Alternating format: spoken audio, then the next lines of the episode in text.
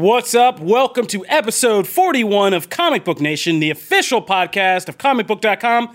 I'm your host, Kofi Outlaw, and with me today is my co-host, Matthew Aguilar. What up? And we've brought back one of your all-time favorites, the queen of anime herself. Megan Peters is joining us on the couch, I think for the first time for something like totally non-anime related, which is a big milestone. But yeah, I mean, people want to see you, so we got to bring you back. So here we are. Hey, I love all of you. All right. So if we're not doing anime stuff, what are we doing with Megan today? Well, we have a lot to talk about across the board today. We have some Marvel news to talk about. We got some big developments in the Star Wars universe to discuss.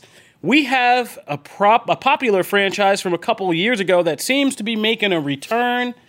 And we are going to take some time to break down what's going on in the DC Films universe, because there's been a few developments that are worth discussing and updating you guys on. And we are going to review Marvel Netflix's Jessica Jones Season 3, a.k.a. the season that barely mattered. So we're going to get to all of that, and we're going to start right here at the top by talking about something that has just happened, which is the MTV Movie Awards, which is something I'm not going to dedicate too much of my life space to right now, because I was done with my teenage years many years ago, so I'm watch MTV?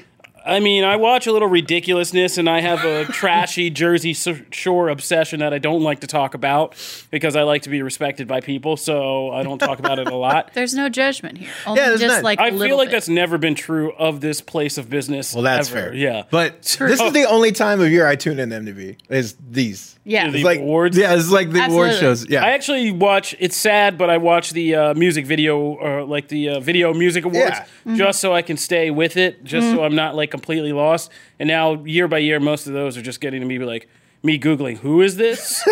Like, who is this baby?" Yeah, it's like I don't know who you are. Literally, the only reason I watched last night was to see Lizzo perform. That's it. Okay, well, I'm not going to go through the show too much because, like I said, this is not our cup of tea and this is not what we discuss very often on this podcast, but there was something of note, and Marvel had some big wins last night, so those are what we're talking about, right?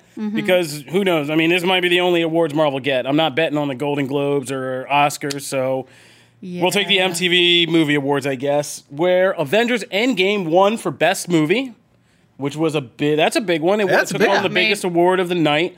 So, like, fans were really feeling Avengers Endgame, and it won. But that wasn't it.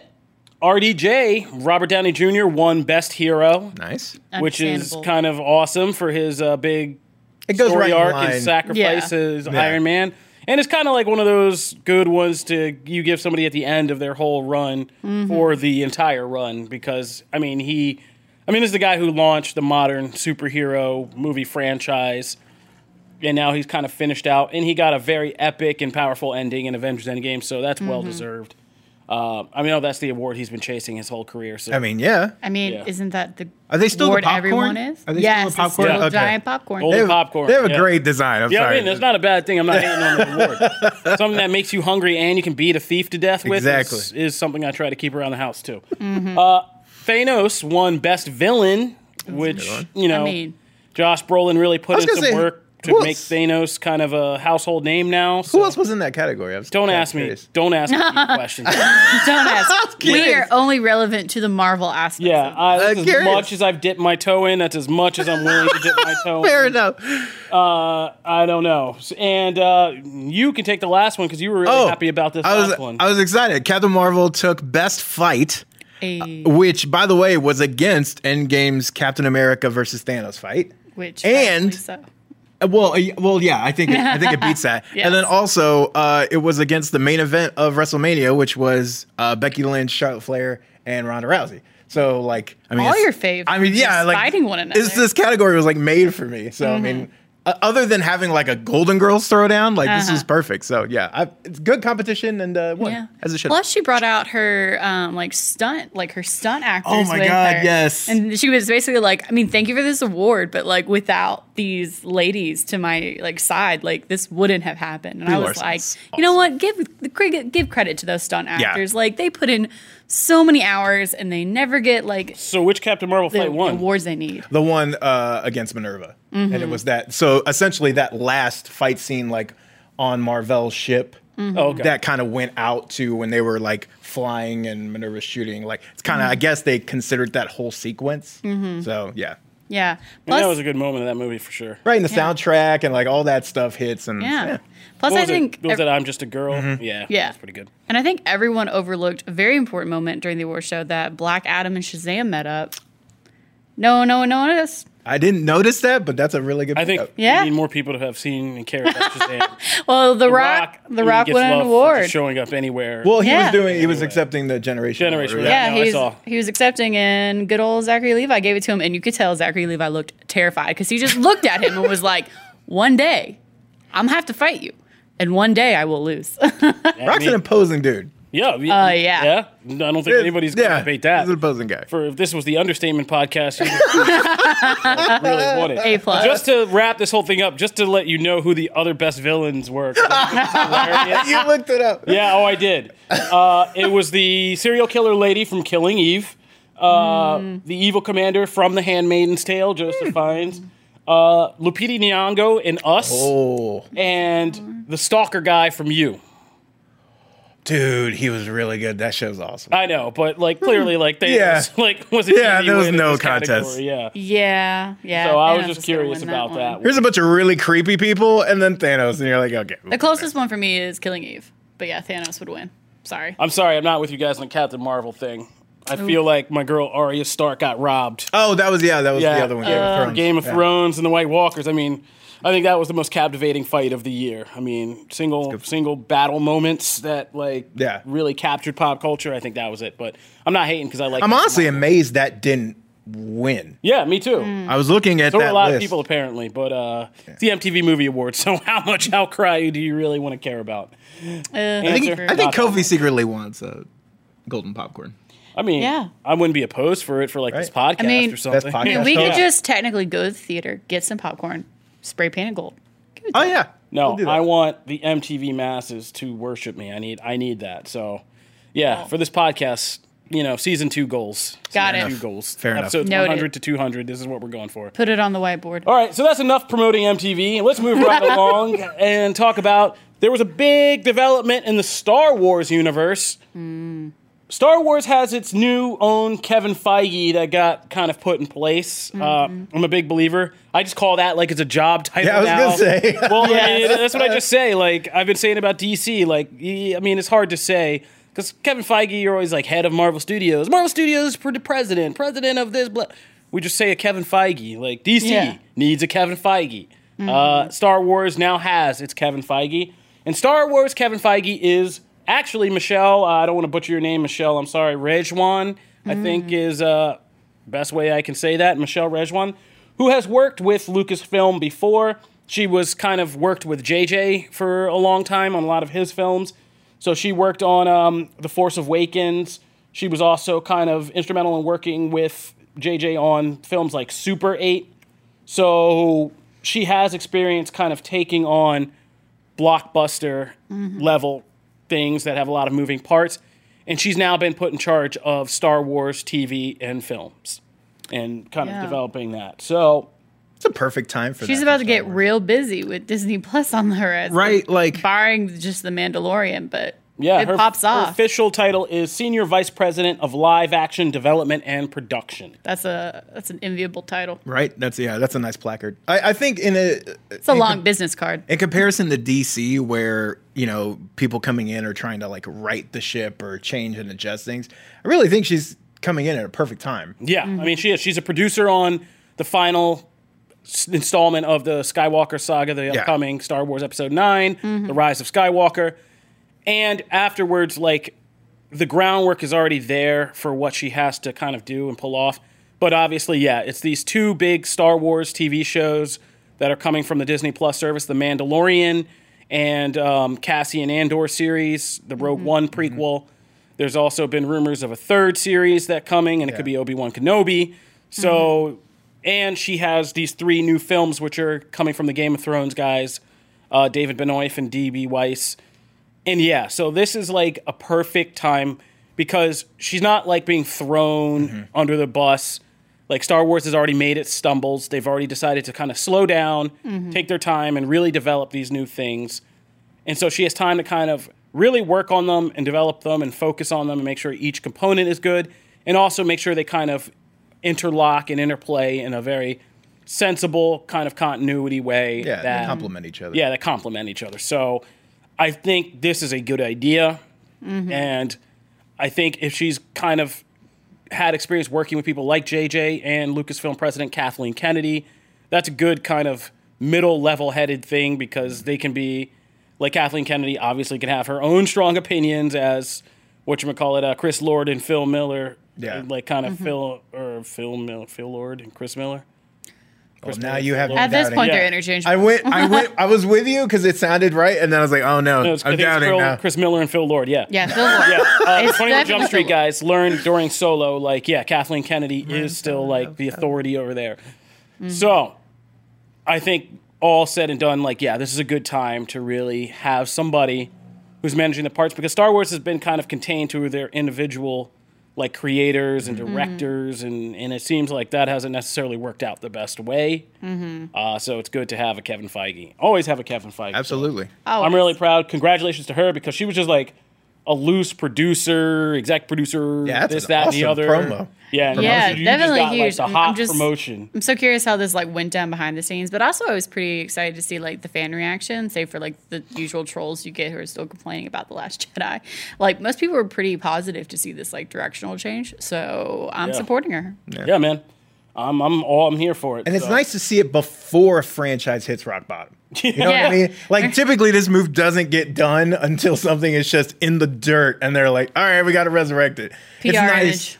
Yeah, like, it's nice to see it. Like, oh, hey, we were just on a downswing and we can be on an upswing quick. It's nice. Yeah, man. Yeah. I'm here for it, like I said. So the best of Michelle, and please make this galaxy fun again. Oh, man, I didn't mean... Oh, God. I didn't mean for that to come out that way. I didn't mean for it to come out that way. He meant it. I genuinely just meant it the way... Oh, man. The narrator says he meant it to come out that way. Here we go. All right, down the rabbit hole we go. Moving right along then. So if we're going to get into weirdly authoritative political stuff, it's a good topic to bring up is the Hunger Games, where we are all headed. So, which one of us is going to try to do the whistle? I can't whistle, so I'm screwed. Yeah, I'm not doing that. Yeah, just pretend you hear that. Yeah, kind of. Insert whistle here. I wish I could. But Hunger Games, going into the 2010s, I mean, this was one of the biggest things in novels, in YA novels, was the Hunger Games, of course. Then it became the huge movie franchise that launched Jennifer Lawrence's career to the next stratosphere. Mm. Yeah, it's so crazy to think about, like, how long ago that was now, and man, it just feels like the Hunger Games came and went, and I've still been alive, but like, I don't know what's happened to my life since then. All right. Mm-hmm. Yes, it's the prequel, so it's like 64 years before. So, talks about like the restoration period, like talking about like, I don't know. I have very strong feelings about young adult novels. So let's just frame this. So Suzanne Collins is writing a prequel novel to the Hunger Games trilogy that she wrote. Yes. Right now. Like, she's in the middle of writing it. I'm pretty sure. I think it's done. Is it done? Okay. It's coming out in like early next year. So like, she at least has to have. So this is not a George R. Martin thing. No, it has a definitive date because Lionsgate has said they're doing a set for release on May 19th of 2020. Okay. So, this is. There's definitely at least a draft done. I hope. I hope. If you don't know the history of Hunger Games, it's set in a world in a nation called Panem, which is like America, sort of. That's broken up into 12 districts, 13 really. Spoilers for very old books. But that are conquered by this kind of authoritative government that kind of to keep there's a rebellion, which this book covers the dark days after the failed rebellion against the kind of authoritative government of Pan Am. Mm-hmm. And because of that rebellion, and to remind people of the rebellion and how it got squashed, the government eventually puts together the Hunger Games, which are kind of a ceremony to remind people of the uprising and the failure and blah, blah, blah, blah, blah. Mm-hmm. So this is going to be set during the dark days and basically leading up to what will be the Hunger Games and the rebellion and all that stuff. So that's what we're... I love this. They put out a promo that just says, The Hunger Games, untitled Pan Am novel with a picture of with a freaking feather on it. I mean, it makes sense. Date. It's a little less than stellar as a teaser image, but yeah. Yeah. Untitled Pan Am novel. It's like they went to one of our databases, like one of our database pages. They were too excited to know. Yeah, they couldn't wait. It'd just be hilarious if it had like clip art, like pulled from wherever, like at the very bottom. And obviously, there's an obvious reason why. I mean, this novel will be relevant now. I think a lot of the worries about authoritativism and where the world is headed, and are we headed for some kind of dark ages, that kind of anxiety is what Collins will play with now, and kind of be like, we could be headed for the Hunger Games, you know? So, there. Now, let's just be clear. This is before Katniss Everdeen is alive, so no Katniss Everdeen. Right. But Lionsgate, the film production company that was behind the entire Hunger Games series, is already looking at this like a snack and is already kind of teasing that. I feel like they're just hovering over her shoulder. They were 900% gonna like do their own. If Suzanne Collins was like, I'm okay, I don't want to do this anymore, they would have figured out a way to do it. Because they're just like just sitting there. Oh yeah, we already got the script. It's coming. Like man, ease. Yeah, up. I mean, relax. Lionsgate chairman, here's the quote. As a proud home of the Hunger Games movies, we can hardly wait for Suzanne's next book to be published.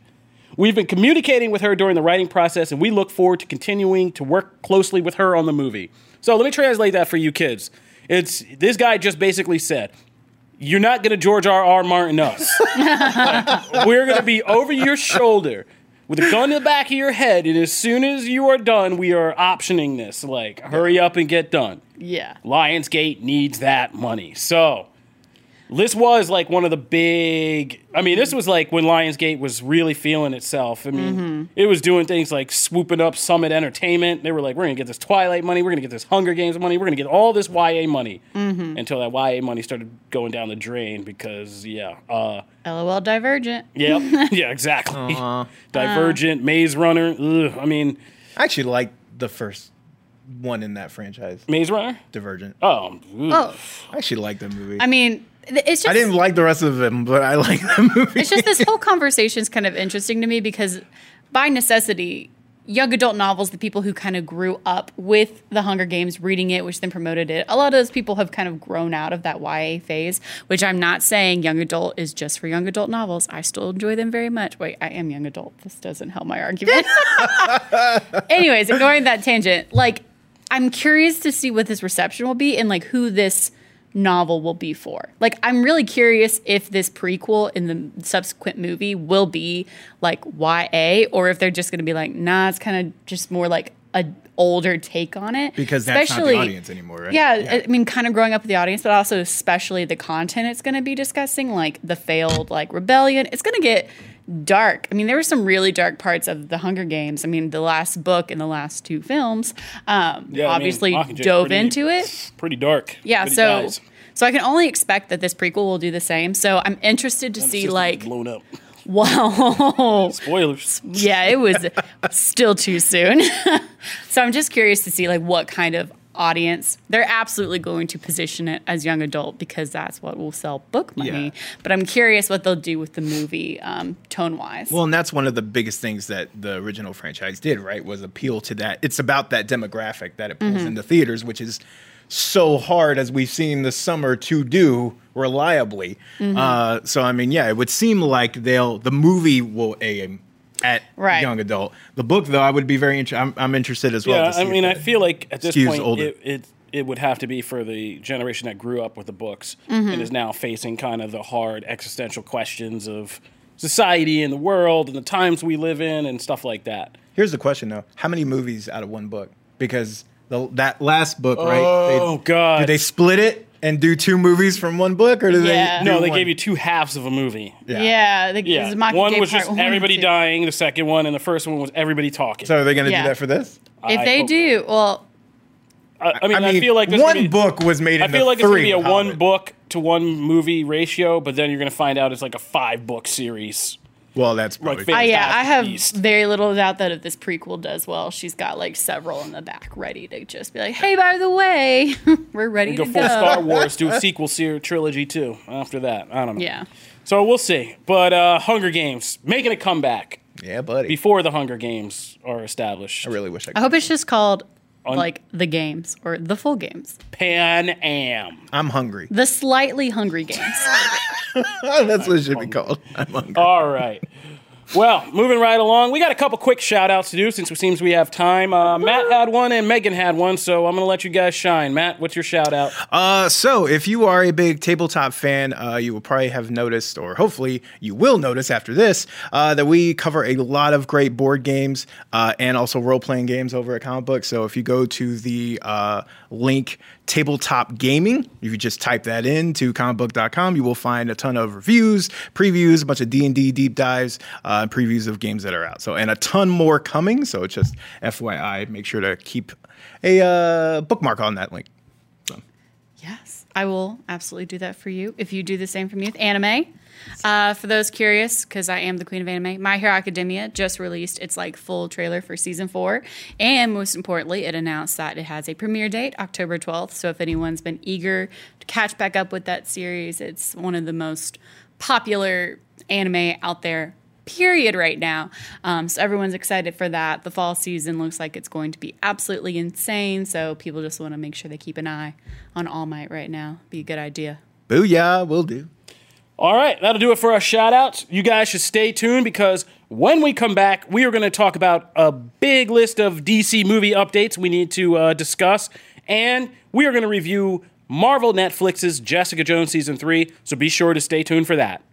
Is your child struggling with a specific subject or need help with homework? Are they asking questions that you're not sure you can fully answer? IXL Learning is an online learning program for kids. It covers math, language arts, science, and social studies. IXL is designed. This program will improve your kids' grades. Studies done in almost every state in the country. The kids who had IXL are consistently doing better. Powered by advanced algorithms, IXL gives the right help to each kid no matter the age or personality. And it doesn't have to eat up all your time. One subscription gets you everything for all the kids in your home, pre-K to 12th grade. So don't miss out. 1 in 4 students in the U.S. are learning with IXL. IXL is used in 95 of the top 100 school districts in the U.S. Make an impact on your child's learning. Get IXL now, and listeners can get an exclusive 20% off IXL membership when they sign up today at IXL.com/audio. Visit IXL.com/audio to get the most effective learning program out there at the best price. All right, so I didn't know how to define this next section because it was just a bunch of stuff. It was all DC movie stuff. It's the McKays of news. Yeah, so here we go. We've got a bunch of new DC movie updates to talk about, and I thought we'd start at the top by talking about Joker. So, There's been some rumors about Joker that's been flying around, leaked script that has some kind of interesting details.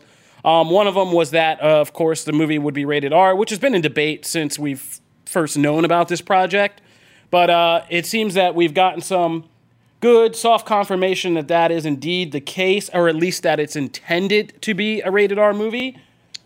Director Todd Phillips has said, he went on Twitter to answer a question from a fan about the rating, and he said, "It will be rated R. I've been asked about this a lot, just assumed people knew, sorry."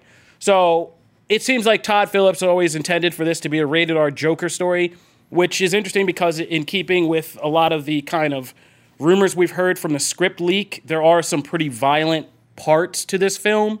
Joker really does kill some people, and pretty cold-blooded murders that have been alluded to, like in the trailer. Mm-hmm. So it seems like an R rating is very necessary for this kind of story, and I think it's what most fans wanted. Like, I don't think anybody wanted to see a PG-13 version of Joker, even though you can make that whole argument about Heath Ledger's Joker in The Dark Knight being scary as hell and that being PG-13, and he's blasting people out of truck windows with a shotgun, and stuff like that, and which is all true.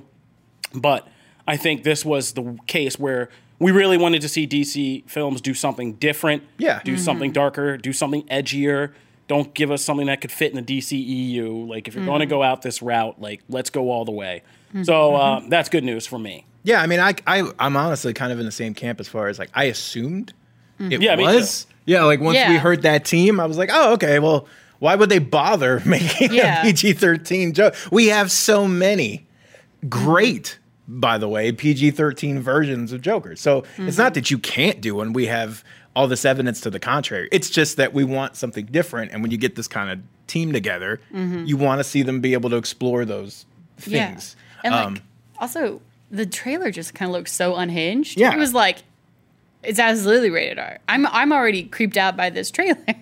So I'm creeped out by it because Kofi keeps watching it behind me in my desk. Just hear the casual music slowly. And then he sends me screenshots in Slack of the trailer. I mean, there you go. It's not just behind you. I was watching it in a movie theater, to be fair, when I sent you a shot playing in a movie theater. Just to let you know I'm dedicated, dog. You know? Why do you watch it so much? But yeah, it looks good. I like the trailer. It is a great trailer. It is an amazing trailer. Yeah, so I like it. What can I say? I like the trailer. I'm down with Joker. All right, so moving right along. The next thing is the good people of Cine Europe got a first look at several DC films. Joker, they got to see something from. They got to see something from Wonder Woman 1984, and as well from the Birds of Prey movie, all of which will be hitting, Joker will be this fall, and then Birds of Prey and Wonder Woman 1984 will kind of be in the first half of next year. So we don't have like a whole lot about what they saw, except that, you know, they're kind of keeping tight-lipped on it. But it's good to know that it's kind of out there and people are getting looks, which kind of suggests we'll probably get some first looks pretty soon. But I'm curious, though. Why are they getting looks now when WB just came out and said, like, we didn't have really anything prepared to show at Comic-Con? I'm sure what they got is just, like, sizzle reel stuff. It's not, like, all that thing. I mean, you're really sexing up this story for the listeners. I'm just saying, like, that was what went through my mind when I wrote it. It was like, why are they getting this? Why are they getting this? You wrote this. Yeah, you did. And Comic-Con's like, I wanted to see it. I mean, I'm sure it has to do with the platform, because there's less pressure to debut it at something like Cine Europe, which, I mean, is a big deal abroad, but like it's more of like, I mean, it's kind of more industry. Not a lot of public fandom people know it, as opposed to San Diego Comic-Con, which like my mom reads about. Like that, and a group of fans is going to go into that, and if they see that, I think it's just two very different places with two very different expectations. I think Warner Brothers has learned how to kind of drop things out there to test the waters and venues that will let them start to gauge reaction without, you know, sending out too much of a bad, you know, blip on the radar in case things go south. I mean, I can't wait to see more from Wonder Woman 1984. Yeah. But Birds of Prey is the one that just is, I'm so curious about, because that could either go so badly or so well and just be like the new Dark Horse movie that they have. And I hope like it's more kind of like its own exciting thing and less of a Suicide Squad rehash, because that would be unfortunate. Team Huntress, right? Yeah. So, I mean, I don't want to see Margot Robbie be a two-time loser in the DCEU, because she's been wonderful as Harley Quinn. So agreed. I want her to get a good franchise movie underneath her. So, I mean, we still don't know much about these films. I don't see us getting much of a look at Joker at all before it's time to hit theaters, because we know that WB is skipping Hall H this year. They'll have presence at Comic-Con, but it'll probably be just smaller promotional things. Maybe we'll get like a Joker trailer around that time that'll be on pull-up replay around the convention, something. Who knows? If you didn't see anything else from Joker until it released, would you be okay? Yeah, yes, I would. Yeah, absolutely. Yeah. Okay. Yes. I mean, I don't think you need to sell this film. I think you've done it in one trailer as an origin story about the Joker, the end. Like, I don't need to... You don't need to tell me any of these other rumors I've been reading are true. Like, I don't need a trailer where... he's obsessed with Thomas Wayne and Bruce Wayne, like, you know, and there's a possible connection between them and all that. Like, I don't need that as a hook. Yeah. Just seeing Joaquin Phoenix take on this character performance is pretty much the hook I need. I'm typically the opposite when it comes to that. Like, I typically like seeing little pieces of footage spliced in, TV spots and stuff. For this one, I completely agree. Like, I'm in the thing. I'm sold. Yeah. Opening day, I'm there. I'm going to see it. Like, that one trailer, I was like, and bye. Well, not yet. They're not out yet. Yeah, but not. Someday. It's only someday. Theoretical buy. Yes. Just to myself. Hypothetical. Agreed. Now, Birds of Prey, I definitely need to see something from. Oh, yeah. We just got like that little teaser we got as soon as they started production, which was like pretty good. Very excited by what I saw, but like it told me nothing. Yeah. Yeah. And by the time Joker hits theaters, like, yeah, I need to see something like official and maybe a couple trailers and like a teaser. Because it'll be coming out February. Trailer. Yeah. That's even not far from now. Birds of Prey is not going to have that like name brand value as you're going to get with Joker. Like, I need a teaser this summer and like a full trailer by the time Joker hits theaters. Yeah, like, I'm going to need some character trailers. And, you need to drum up some publicity for that because right now I feel like that's woefully under the radar with like mainstream viewers. Which brings us to our next topic of somebody who suffered from that. Shazam. Shazam. Say the name. Shazam. Not at all a bad film, but like we were just talking like when it came out, pretty kind of underwhelming in the marketing department, not enough penetration. In terms of marketing penetration. Like not enough. I didn't even go. You gave me that look of like I just realized I heard it come out of my mouth and I was just like, oh man. But not enough marketing penetration. Not enough people knew who Shazam was, what it was, and to go see it, and the film kind of underperformed.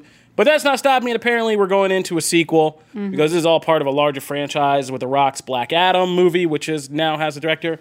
And Zachary Levi kind of revealed that he's expecting, the script is already in progress, and he's expecting to shoot it late spring, early summer next year.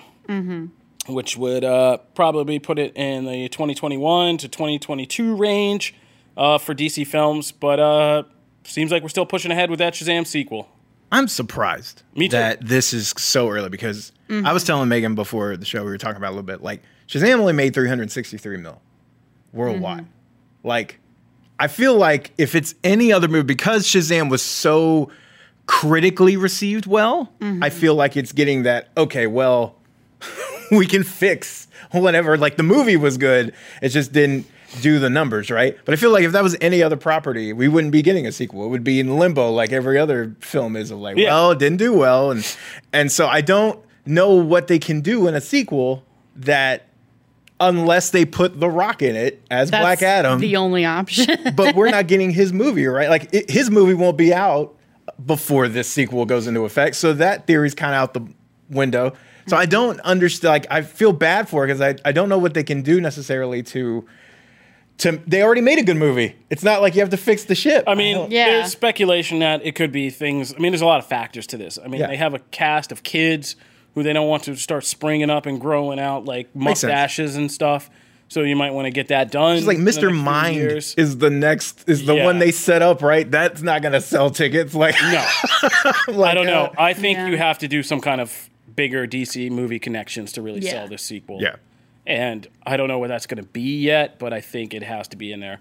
But we're people we need to find a place for. We need to find a place for Ray Fisher, Cyborg, or things like that, or just whoever they put in Cyborg if those contracts are up. So he still wants that Cyborg movie. Yeah, he's still pimping that thing. He's very much just still wanting it. Like, give it to him. Ray Fisher. Give him the. So yeah, I mean, they haven't even officially announced Shazam 2. So this is really the first we've heard about this kind of pushing forward. So I'm still kind of skeptical. I'll be surprised, until I hear this officially announced. Yeah. So I don't know if this is just an actor pushing for that next project or this is really happening. But color me surprised as well about this one. So moving right along. We're going to end our DC update with just two quick kind of anniversaries that passed this past Friday. Two interesting anniversaries. One is a real one. One is a would have been. This past Friday, was the 6-year anniversary of Zack Snyder's DCEU kickoff film, Man of Steel. Man. Still one of the most highly debated comic book movies. One of the most divisive Superman stories in any medium, period. I've done many defense pieces for Man of Steel since 2013 when it came out, but I wrote a little nice anniversary defense piece of it from the modern era, kind of looking back. Had some funny stuff in there. Matt, you liked. It was very good. I thoroughly recommend it. But just kind of talking about Man of Steel, because I think it is more interesting, and I said this when the movie came out, that it was artistically sound enough that I felt like even with all the divisive stuff, people were going to be obsessed and talk about this movie for years to come, which to me is the sign of great cinema. It doesn't have to be popular right immediately in its day. It's about how it kind of lasts the test of time. Mm-hmm. And as time has gone on, I think Man of Steel people, there are more people who have more appreciations, kind of like the Star Wars prequels in the sense that mm-hmm. as time passes, people start, their opinion of it starts to kind of turn around. And I think there's less of the people who hate it and more of the people who either look back and say, oh, you know, that isn't actually such a bad comic book or superhero movie, mm-hmm. especially when we've seen things like, you know, the Batman vs. Superman theatrical cut or Justice League or mm-hmm. some of those other terrible movies that have come along, Dark Phoenix. You know, you look back at Man of Steel and there's an actual deep story there. And it is an interesting Superman story about trying to, it's now kind of happened and so we don't think about it, but like trying to bring Superman into the modern era was a huge undertaking back in the early 2010s mm-hmm. because Superman Returns had come out and it did not connect. Yeah, it did not connect. Trying to bring that Christopher Reeve nostalgia directly into the modern age, people were like not feeling that. So mm-hmm. Man of Steel kind of went almost arguably, you know, so far in the other direction, being like, here's real modern day kids. Superman breaks necks and eats people up. Like that's the way it would be. Like in terms of the filmmaking, the action, the fights between superpowered Kryptonians and just the drama and the kind of real deep ponderance of who Superman is. And the thing I like about Man of Steel the best is the way it transforms the Superman mythos, which was, you know, Superman used to be this representative of all American people, right? Which meant like, you know, basically like a white guy growing up in Kansas in a farmland was Superman. Yeah. Mm-hmm. And Man of Steel really kind of, in very subtle ways from the moment it starts, takes the Superman mythos and says, Superman can be all these other things, these marginalized people of society. Mm-hmm. It starts out with Clark Kent literally in the closet of school, like dealing with this identity he has and having to have his mother kind of console him. Mm-hmm. Great metaphor for just people of any lifestyle mm-hmm. that feel in any kind of repressed lifestyle. Big immigrant story in there about, mm-hmm. you know, coming to this. Big things about God and religion and like all this stuff. And so, still love Man of Steel. It doesn't come through at all, by the way. No. It's really like... I just realized I'm sitting here and I'm just gushing about Man of Steel. I love it. No, I love it. Because you make really great points. Yeah. Like, I love when I hear Kofi talk about it because he's just so, like, well thought out in his position. I'm like, everything you just said is the reasons why, like, I do really enjoy Man of Steel. Yeah. Which is just always so nice to hear. So thank you for explaining that. No problem. I mean, it meant a great deal to me when it came out and I just saw that and I was like, man, like, yeah, this is a Superman story that I could get. And I mean, we can debate, I'm not going to sit here and say it's a perfect movie. There's things we can absolutely debate. We can debate the Pa Kent death. I hate that. But you can have I refer to your saying now all the time. You can walk and chew gum, right? Yeah. So you can. So you can have a movie can be flawed, and you can find things that you don't love about it, and still as a movie, as an overall experience, hold up. And that movie does. Like that's the movie that I go back to always and go, man, that's why I feel robbed. Yeah. Of a Cavill Superman that I was like, we saw it. Like, we saw what you can do with that combination. And then they get the next two movies. And they just. And it'd be this chopped and whatever. I'm like, oh my God, we had it. And the full Batman v Superman takes that character and continues an interesting evolution with him because Batman and Superman is him, like, actually struggling with this identity of him being this idealist and all this stuff and the whole storyline of him hunting down the prisoner that Batman brands and getting manipulated about that whole thing and his idealism work kind of getting twisted around by Lex Luthor is all very interesting. Mm-hmm. And like it would have been interesting in a Justice League movie where he comes back from the dead and we begin to get the Superman that we know and love, the wholesome, doesn't kill, who's learned how to be a hero the hard way. Like, because that was the whole point of the arc. I mean, that was why Snyder got so much grief when he came out and was like, the point to having him in one of those divisive issues, right, is him killing Zod. Yeah. But it's the thing of, I wanted to show him as a flawed being and make the wrong choice. And then by the time we got to Justice League, you see how he becomes the Superman that everyone knows. You don't kill, and that's why he works as such a great opposite to Batman, right? Yeah, right. And that was like his plan. And you go, well, that makes sense. And even though people hated that decision at the time, I think now the time has gone on. And you see you see the form of the Snyder plan in whatever disheveled mess it is now. Yeah. You can kind of see that arc, and it makes me miss. Yeah, I'm always going to wonder about that, because I think if we had seen the full thing, the idea of Superman being this flawed person who came from this very troubled place and how to use his power the wrong way, learns how to do it the right way, goes, meets up with a person who has opposite ideals from him, slowly is affected by that person, but also very much affects that other person and changes Batman into the leader that he has to be when Superman dies in the first part of Justice League, and getting back Superman and forming that whole trinity between the two of them and adding in Wonder Woman and then having them all kind of affect each other and become this greater heroes. It would have been a real epic journey. We might have been Endgame epic, but we're never going to get there. No. Yeah, so. It took how many movies to get to Endgame? Yeah. That's the thing. It's I just wanted so much more space, and I understand studios and there's so many cooks in the kitchen working on that vision, but fundamentally, I really appreciated the vision of what Snyder wanted to set out, and this has become way more than Man of Steel, but what I saw in Man of Steel was so exciting to me. Is I was high school or just started college, and I was this is awesome. I'm so excited to see this. I just showed my age to everyone. Hi, hello. But it was so awesome, and then I've just kind of been sad ever since. Yeah. And moving from that sad note to an even sadder note of half-formed, broken things, we're going to conclude today with our review of Jessica Jones Season 3. Totally not where I thought he was going with that segue. But I thought you were about to mention the other anniversary that never happened. But it worked. God. But it works. But we're not going to do that, because there was another anniversary real quick. Last Friday, when Man of Steel would have been out for 6 years. Yes, another broken, lost thing. Would have been the anniversary. Either way. Yeah, either way. Perfect segue. This was just a bad Friday, because all of these things happened on Friday. There was a Man of Steel anniversary. Jessica Jones Season 3 came out, and it would have been the release date of Justice League 2, which we've all been kind of living day by day, piece by piece, as Zack Snyder trickles out the information about what we would have gotten. That and dang dark side image. Yeah, this second chapter would have been like Empire Strikes Back. First Justice League, they would have defeated Steppenwolf. Superman would have come back. There were all these threads Snyder was working on with the thing for Batman v Superman with the time and the nightmare. Yeah. And in this one would have been the start of that nightmare world where they would have been kind of attacked by Darkseid. Superman comes back and is evil, and basically they have to travel to Apocalypse to try to get Superman back. They get stuck there by the end of the film while Darkseid comes to Earth and just totally wrecks Earth. Setting up Justice League 3 and this crazy Back to the Future 2, double time travel, full finale that we've talked about on the podcast before, and you should read about if you can. But yeah, it would have been Justice League 2. So that was just sad on that day, because we were all, I remember when Justice League was announced and it was going to be two films right off the bat, Endgame and Infinity War style.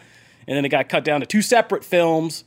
Then just one film, then just half of a film. Yeah, pretty much. And then, So it would have been the anniversary or the release date of Justice League 2. So that's what could have been. Pour one out. I would do it with my cup here, except Brittany. And exactly. Yeah, I'm over here trying to bring light into this. Yeah, you'd be hopeful. Let's think of what will be one day when they get their mess off. I have no idea where they're going with all this right now, so I don't even know. We got Wonder Woman 1984. Justice League. I don't even know when or if we will see the words Justice League on a film marquee again. Yeah, it's going to be. They will not name it Justice League. Whenever they're ready to do this again, it will just be called the League. It'll be one of those off-brand toys you find, League of Justice. Tower of Babel. DC's Tower of Babel. They're not going to do it. But anyway, the other sad thing that happened on Friday was the release of Jessica Jones Season 3, which has been one of the most acclaimed and kind of artistically sound Marvel Netflix shows across the board. Season 1 was a classic with its just kind of mystery thriller. David Tennant as Kilgrave, one of the best MCU villains, hands down. That whole thing with him as the purple band and being able to mind control people and all the great surprises that did throughout that season, where every time you think it was a calm scene, one of Jessica Jones's friends turns out to be psycho killer, under possession or something. Season 2 was slower and a little bit darker and more serious and brooding character work, which a lot of the second seasons of the Marvel Netflix shows were. So it was about Jessica and her mom and PTSD. Because the first one was about kind of this metaphors for rape and sexual abuse and domestic abuse and all this stuff that was done really well with this in the superhero framework. Season 2 got a little bit deeper, but was very good about like exploring this female character, probably one of the best female superhero character absolutely kind of explorations so far. But unfortunately, Season 3 is just kind of a lemon. It's kind of a dud. Mm. I don't know if that's because the show has lost steam and the characters are just kind of spinning their wheels. I think there's a little of that, but it's also, I think, the perception of Marvel Netflix is over. Yeah. This is just kind of like the last leavings, and the enthusiasm is just not there. Like anymore. It got Dark Phoenixed, right? Yeah. Yeah. Yeah, there's absolutely no conversation about Jessica Jones as like the season in and of itself as a piece of work. I didn't even remember it was out. Yeah. Producer Jim Viscardi asked me on Friday, "Hey, you're gonna write some stuff about Jessica Jones season 3?" I'm like, "What the hell are you talking about?" It snuck up on me, man. It's like, not even on the out. Queue. Yeah. No, it wasn't even at the top of the queue. I mean, Netflix. I was on Netflix on Friday. I was watching stuff. I was watching When They See Us. I watched 50 things on Netflix on Friday. Yep. Not one, hey, Kofi, you might want to watch this. Like, nothing. I had no searching. Sure, the algorithm on Netflix should have recommended it. Right? Yeah, I mean, like, I'm getting Wanda Sykes' stand-up special recommended to me, and I don't have Jessica Jones. It just came out. Yeah. I'm not going to beat it up because I've loved Kristen Ritter ever since, mm-hmm. like, The Bee in Apartment 23 and Breaking Bad, and mm-hmm. she was great as Jessica Jones. She's one of the best MCU kind of main players, I think. Mm-hmm. But this one is just kind of like I said, spinning their wheels. They just they go back into the character arcs from Season 2.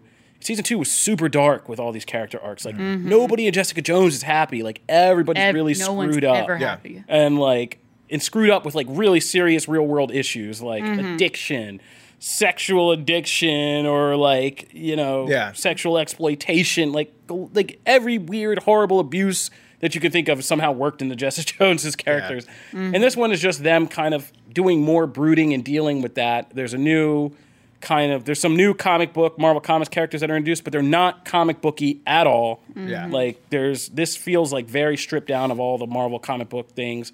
Mm-hmm. Except for some references, some on-the-nose, hokey references, like, we get like a Wildcat costume. You didn't like the Hellcat costume? Or the Hellcat costume. No, I mean, I liked it, but it was like one of the only comic book things in this season. Mm-hmm. And then they do and it's played snarky. Yeah, like, exactly. It's like, and everything comic bookish is kind of played snarky, which is funny up to a point for Jessica Jones, because that's how she is, and like it was great in like The Defenders. Yeah. But this is a Marvel show, and mm-hmm. it should feel like that, and just not like some horrible Lifetime series. And by the end of this is like kind of like when you're getting the climactic fight of this thing, like, and I'm not going to spoil the whole season, but like it's just very anticlimactic, and it's all about the characters and their relationships, and all the actors in it, Carrie Ann Moss, Rachel Taylor, who plays Trish, her best friend, and Kristen mm-hmm. Ritter, like I said, are all very good. But like, this one just feels like it was spinning its wheels, kind of going nowhere, and the added detriment of it being the kind of last cough of exhaust from Marvel Netflix is mm-hmm. it's kind of a sad way to end. Aww. Yeah, I just felt bad because, like, I haven't gotten to finish the season yet, but I'm a few episodes in because I was helping someone move this past weekend. But, like, the episodes I did see, it just felt like the not good episodes of, like, Law & Order SVU. Yeah. That's... like, the very bland episodes, like, so standard. If I just showed this to someone who's completely unattached to the Marvel Universe in any way, they would just think it was like standard, just like a standard kind of mediocre, kind of thriller series. Are you watching that on Ion? Yeah, that. Yeah, like that thing. Like, it feels like early '90s days of somebody trying to do like a Marvel superhero TV show, mm-hmm. which like, is so disappointing. You don't have the budget, the really know how to do it, so you just kind of dress it up in a couple little. And that's so crazy hallmarks. Because of all the talent involved and the fact that it's the third season of one of the highest. Like, and Daredevil has some of those same hallmarks of like working with dark themes constantly, whatever. But they're very good about having at least a few characters to keep the lightheartedness afloat. And its third season was. A+. So I expected a lot more. So I was expecting a lot more too. So, I mean, we could tell you guys to go watch Jessica Jones Season 3. I mean, only if you're a Marvel Cinematic Universe diehard and you've been with the series, you love the characters, you love the performers, then go ahead and finish it out. But, I mean, Watch Wanda. It's kind of hard to press play. What's that? Watch Wanda Sykes. Watch Wanda Sykes. God. And there you have it. That's where we're going to end. There we go. That's recommendation for the Wanda Sykes comedy special, Comic Book Nation. So we're here first. All right, that'll do it for this episode of Comic Book Nation. If you guys want to join in any of the conversations we've been having, you can always find us on social media at Comic Book Nation. Our hashtag Comic Book Nation, sorry. If you're just now getting becoming aware of the show and you want to jump in for the full journey, which I highly recommend you do, become part of the family, you can always find us on any of your listening platforms. We are on iTunes, Stitcher, Spotify, iHeart, Google Playlist, Google Podcast, or you can tell any Amazon Alexa device, play Comic Book Nation Podcast, and it will fire up for you. We post new episodes of the show every Wednesday and every Friday on ComicBook.com, where we have an RSS feed you can subscribe to so you can get regular updates about new episodes of the show. If you want to talk to any of us individually, you can find me at Kofi Outlaw. You can find me at Matt Aguilar CB. And I am at Megan Peters CB. And if you like the show, please leave us a 5-star review on any of the platforms you use or listen on. We will be reading reviews pretty regularly, and anybody who leaves us a 5-star review that we read on the show, we will send you some comic book swag, including now official Comic Book Nation t-shirts, which I am very happy about. They look slick. Yeah, they're really slick. They look good. So if you are a fan of the show and you know who you are out there, you guys, make sure you leave us a review so we can get you a Comic Book Nation t-shirt and you guys can represent in full. That'll do it for us here at Comic Book Nation. We hope to see you guys next episode and every episode thereafter until we get fired. We're out of here. See ya.